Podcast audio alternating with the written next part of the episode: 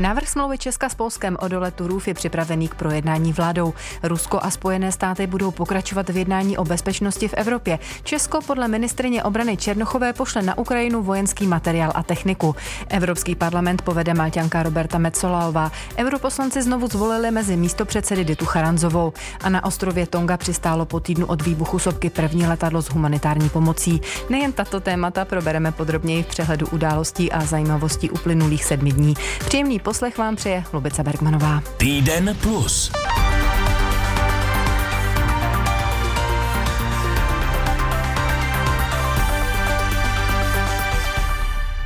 Návrh smlouvy o polském hnědouhelném dole Turův je hotový a může ho projednat vláda. Dnes o tom informovala na Twitteru ministrině životního prostředí Anna Hubáčková za KDU ČSL. Ta o úpravě smlouvy jednala v úterý ve Varšavě s polskou ministriní životního prostředí Anou Moskvovou. Hubáčková řekla, že Česko trvá na částce 50 milionů euro za škody způsobené těžbou v dole Turův. Polsko ale nabídlo jen 40 milionů eur. Spor podle Hubáčkové trvá i o délku soudního dohledu.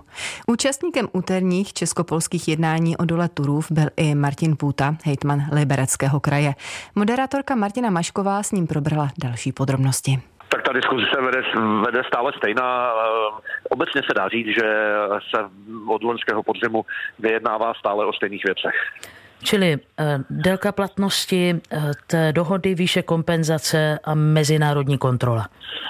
Ano, já myslím, že to, co eh, zaznělo, asi se to dá říct, že Polsko souhlasí s tou eh, mezinárodní kontrolou a znovu to vnímám jako dobrý signál, protože bez té mezinárodní kontroly eh, podle mého názoru bychom neměli žádné velké garance toho, že ta smlouva bude dodržována.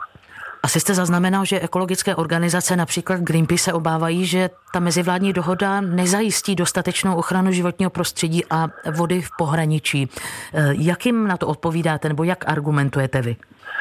No my teď nemáme žádný nástroj, jak to kontrolovat a já za nástroj kontroly určitě nepovažuji ani blokování silnic, eh, ani blokování hranic od uh, polských odborářů.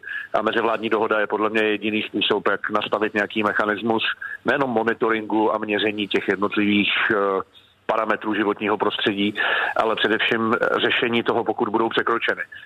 A bez té mezivládní dohody nám potom zbydou jenom jednotlivé žaloby. Jenom připomínám, že žalobu v takové věci nemůže podat Česká republika, ale musí podat konkrétní vlastník nemovitosti nebo pozemku eh, a na základě takzvané důlní škody vymáhat po provozovateli dolů konkrétní škodu a prokázat, že byla způsobena tou těžbou. Takže eh, já myslím, že se Greenpeace hluboce mílí eh, v tom svém hodnocení.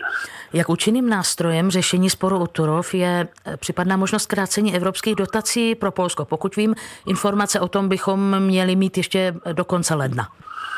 No já myslím, že to není žádná možnost řešení problematiky Turova, protože Polsko přijde o evropské dotace a e, budou odečteny ty sankce, nicméně v dole se těží dál a ty signály jsou jasné, že i vzhledem k energetické situaci a k energetické krizi, ve které se ocitla celá Evropa, tak Polsko neplánuje, že by tu těžbu zastavilo dřív eh, než v roce 2044. Samozřejmě se asi uvidí, jak velké zásoby uhlí reálně v dolu Turov jsou, eh, ale já nemyslím, že rozhodnutí Evropského soudního dvora ani sankce povedou k uzavření dolu.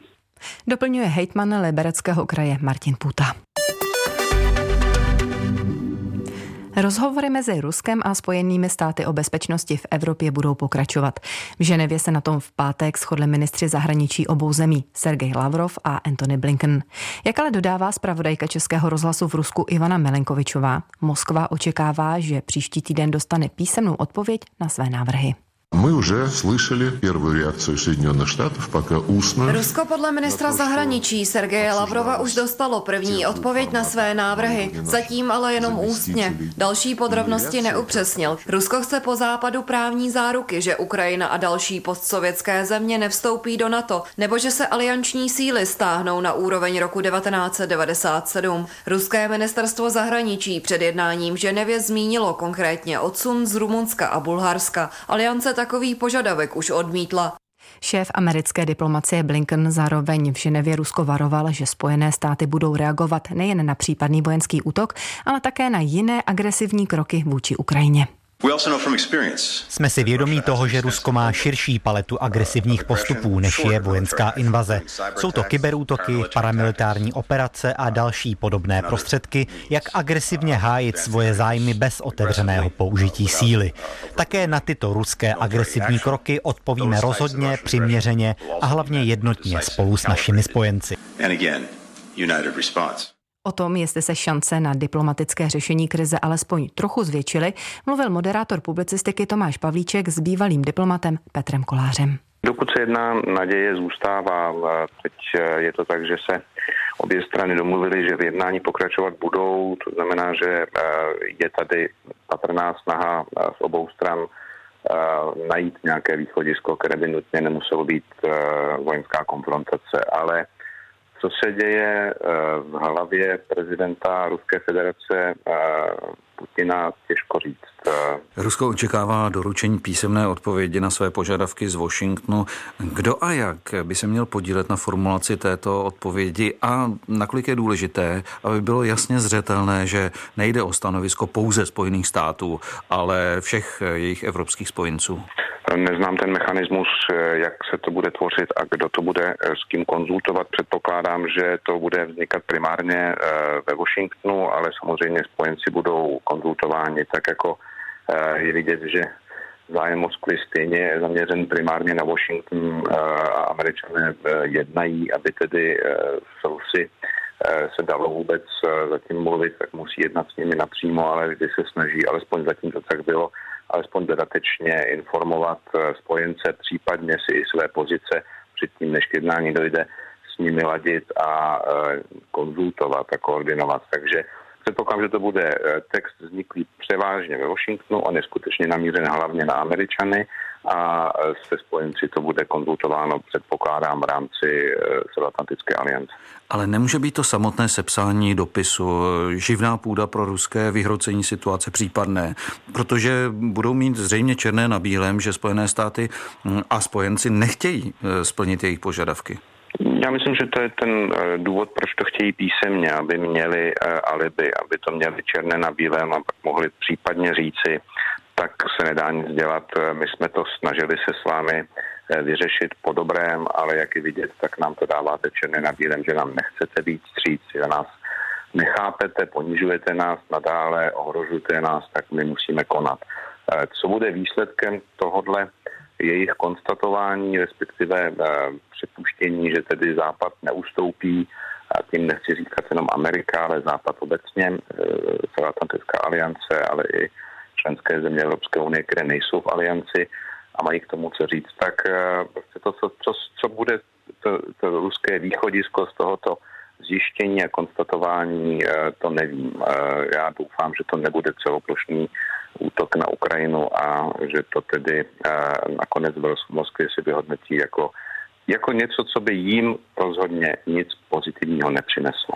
A má Západ eh, možnost nabídnout eh, v těchto jednáních něco, čím by nepopřel vlastní hodnoty, ale zároveň tím Kreml aspoň trochu uspokojil? Něco, hm, co by Vladimir Putin mohl před domácím publikem prezentovat jako svůj úspěch? tak on už může prezentovat jako svůj úspěch to, že se s ním jedná, jako kdyby tady byly ty staré pořádky, jako kdyby byla zachována bipolarita. On se stal znovu tím partnerem amerického prezidenta, to po čem velmi toužil celou dobu. Myslím si, že velmi špatně snášel, když slyšel od prezidenta Obamy svého času, že Rusko už je v podstatě jenom regionální mocnost. On je teď v té pozici představitele supervelmoci, se kterou se jedná napřímo o těch ostatních. A to, co by mohlo, eh, řekněme, panu eh, prezidentu Putinovi pomoci, aby před svým vlastním obyvatelstvem, kterého do značné míry podporuje i v této poměrně vyhrocené agresivní retorice vůči západu, tak aby zůstala zachována jeho tvář a nemusela být válka.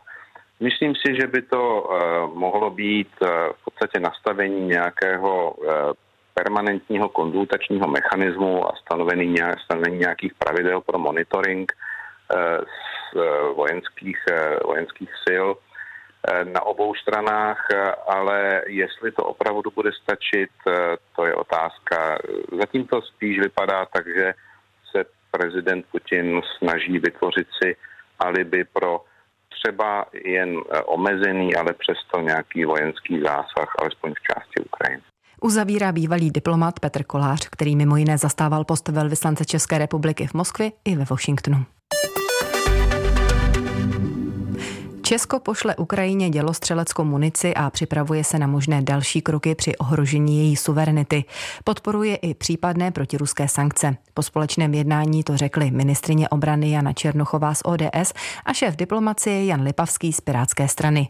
Jak také zaznamenala redaktorka Kateřina Součková, styl jednání Ruska označili za nátlakový a vyděračský. Podrobnosti ohledně objemu munice nebo termínech dodání ministrině Černochová s ohledem na utajení a teprve nadcházející jednání vlády neuvedla. O situaci ohledně Ukrajiny vládu oba ministři pravidelně informují a na ministerstvu zahraničí začala fungovat speciální skupina, která se každý den schází a vyhodnocuje aktuální stav. Jana Černochová popsala, že Ukrajina požádala Česko o pomoc prostřednictvím seznamu požadavků. Z těch Česko vybíralo. Máme k dispozici ten seznam požadavků, eh, které zástupci Ukrajiny poslali. My jsme si z tohoto seznamu eh, vybrali tu položku, která se týká té dělostřelecké munice ráže 152 mm.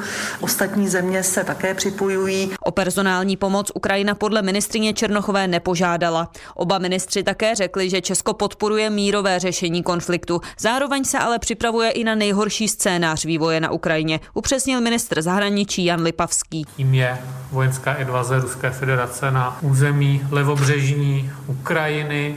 Spravodajské informace, které má máme k dispozici, poukazují na koncentraci zhruba 100 tisícové armády ve vysokém stupni bojové připravenosti, která může zautočit z Krymu, z východu, ale také ze severu i, i z Běloruska. To je ten nejhorší scénář, který se snažíme odvrátit, který si nikdo nepřeje. K postupu české vlády je skeptický bývalý ministr obrany Lubomír Betnar z Hnutí Ano. Podle něj je postup Česka málo koordinovaný s ostatními členskými státy Evropské unie. Tam by měl být kladen ten důraz aby ta pomoc opravdu byla efektivní a došlo tam k té deeskalaci a chybí mi tam silnější koordinační prvek v rámci EU a NATO. Jana Černochová řekla, že pomoc Ukrajině nabídly kromě Česka taky Spojené státy, Velká Británie, Kanada a Estonsko. Další země se podle ní budou přidávat. O tom, že se Česko připravuje na případnou invazi Ruska na Ukrajinu, natáčela reportérka Kateřina Součková.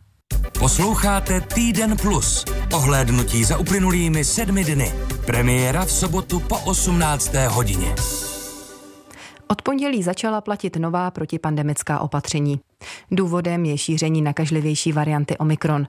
Firmy tak začaly s povinnými testy svých zaměstnanců na koronavirus. Testovat se musí dvakrát týdně všichni zaměstnanci. Bez ohledu na to, jestli jsou očkovaní nebo COVID-19 v nedávné době prodělali. Výjimku mají jen ti, kteří pracují z domova. Podrobnosti má redaktorka Eliška Balcárková. V případě pozitivního antigenního testu musí každý zaměstnanec do pětidenní karantény. Po dohodě s nadřízeným pak dostane formou SMS zprávy neschopenku, říká ministr zdravotnictví Vlastimil Válek 109. Pokud by se u něho objevily jakékoliv symptomy, dostane preventivně zase cestou SMS možnost se objednat na PCR. Žáci a studenti ve školách se naopak testují už jen jednou za sedm dní. Pokračuje ministr školství Petr Gazdík z Hnutí stan. Automaticky se střídní knihy propisuje na krajskou hygienickou stanici, případně pozitivity. Hygieny budou osílat po rizikovém kontaktu s nakaženým do karantény všechny, tedy i očkované a lidi po prodělaném covidu. Nově mají taky očkovaní nárok na pět PCR testů měsíčně. A moderátor publicistiky Tomáš Pancíř se zeptal epidemiologa Petra Smejkala, jestli jsou aktuální čísla nákazy znepokojivá. Ne, ani ne. Neřekl bych, že znepokojuje, no tak samozřejmě nevidím to rád, ale víceméně se potvrzuje to, co jsme předpokládali. Možná, že tady trošku hraje roli přece jenom to, že jsme si na podzim prodělali tu variantu Delta a nějakou ještě zbylou imunitu i s tím, že víme, že Omikron rád obchází tu imunitu po prodělaném onemocnění. Přece jenom máme, tak ten rozjezd bude pomalejší, ale to, že se dostaneme do těch vysokých hodnot jako ve všech jiných zemích světa, eh, nepochybně bude platit. Po čtvrtečním testování metoda PCR potvrdila ve školách 3357 případů koronaviru, což je významný nárůst proti testování o týden dříve. Přitom klesla frekvence testování ve školách, bude se tam testovat jenom jednou týdně. Je to rozumné? No, já bych řekl, my jsme i v tom našem posledním stanovisku MEZES doporučil, aby se stále pokračovalo v tom testování dvakrát týdně. Víte, vy můžete, eh, i obecně mohu říct, vy můžete na něčem ubrat, ale na něčem musíte přidat. A my jsme stále v situaci, kdy vlastně to nejzákladnější opatření, to znamená ochranu úst, nevyžadujeme po celou dobu vyučování, eh, je to jenom v těch společných prostorách, tak zase potom by bylo dobré prostě neustupovat i z těch, i z těch jiných opatření. Čili eh, za mě by bylo lepší, kdyby, kdyby se tam pokračovalo v, tím, v tom testování dvakrát týdně.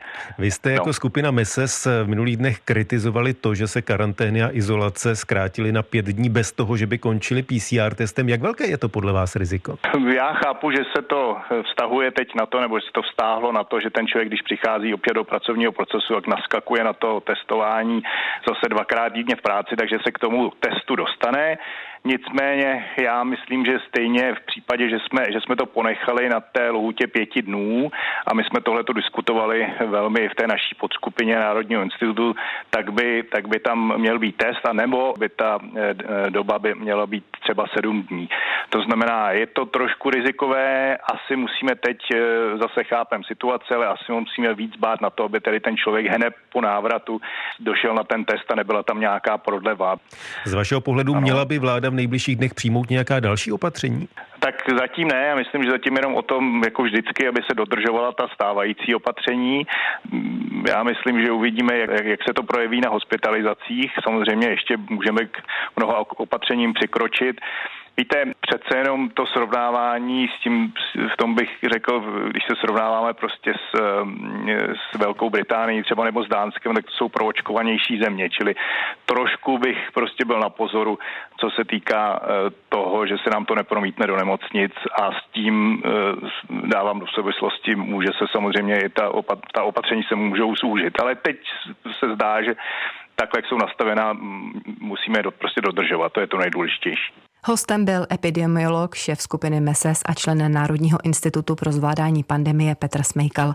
A ještě dodám aktuální čísla. Za pátek přibylo přes 29,5 tisíce nakažených koronavirem, včetně více než 3 tisíc reinfekcí. Evropský parlament povede do roku 2024 Malťanka Roberta Mecolaová ze středopravé Evropské lidové strany. Ve středu o tom v prvním kole hlasování rozhodli europoslanci.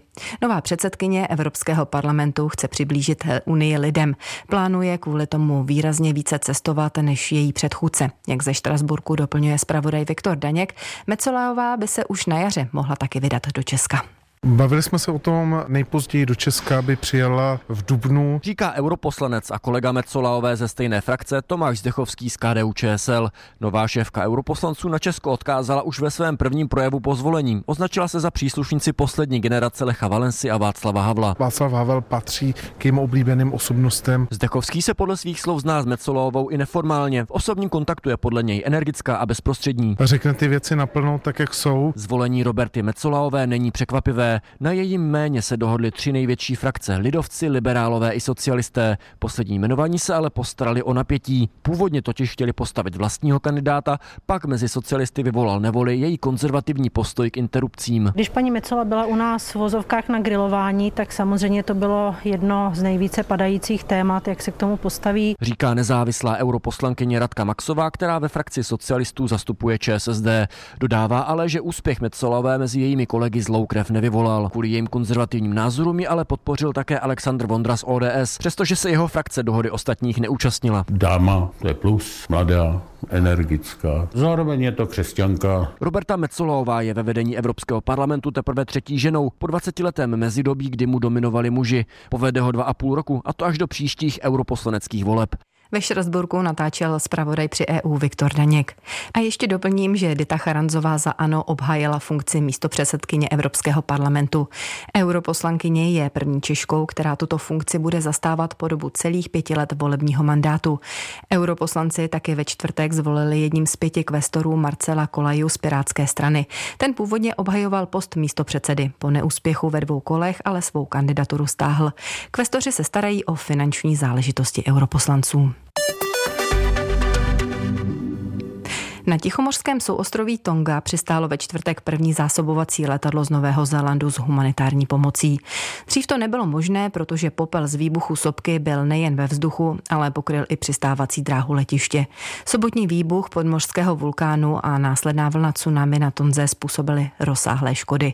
Neštěstí podle britské stanice BBC nepřežili nejméně čtyři lidé. Přesný rozsah škod ale stále není jasný, protože exploze přerušila spojení s Tongou. O jak výjimečnou explozi šlo, moderátor publicistiky Tomáš Pavlíček si pozval do vysílání geologa a klimatologa Václava Cílka z Akademie věd. No, pro ten vulkán to je možná událost tisíciletí, ale jako není dávno, co byl, že výbuch na La Palmě.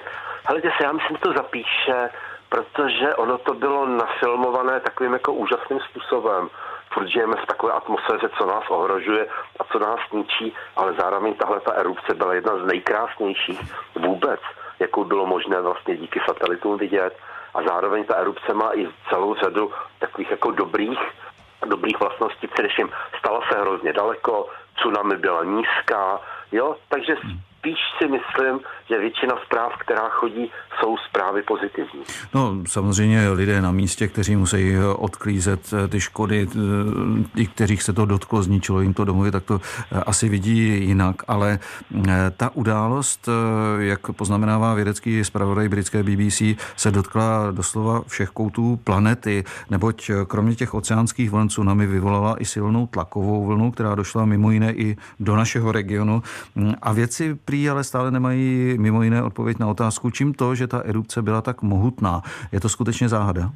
No, možná, že to záhada není. Víte, ono vždycky všechno chvíli trvá, než se to objasní, ale většina těchto těch erupcí, a zejména podmořských erupcí, vzniká, když nahoru stoupá eh, žhavá láva a teďka po puklině se tam dostane eh, zdroj vody, takže je to vlastně výbuch páry, jako jsme téměř viděli jako na Fukushimě nebo vlastně let kde jinde. Takže eh, je to spíš jako otázka, jak široká byla tahle ta puklina a kolik vody vniklo dolů vlastně do toho magmatického krbu. Ten obraz zkázy, který exploze podmorského vulkánu způsobila na souostroví Tonga, eh, se teprve pomalu skládá. Telekomunikační spojení je stále vážně narušené, ale i satelitní snímky dokládají, že rozsáhlé území je pokryté sopečným popelem. Je možné v tuhle chvíli odhadovat, eh, nakolik vážně byl poškozen tamnější ekosystém nebo oceán oceánský ekosystém a jak dlouho by se mohl z tohoto zásahu vzpamatovávat? Eh, ono při výbuchu sopky se uvolňuje hodně oxidu siřičitého.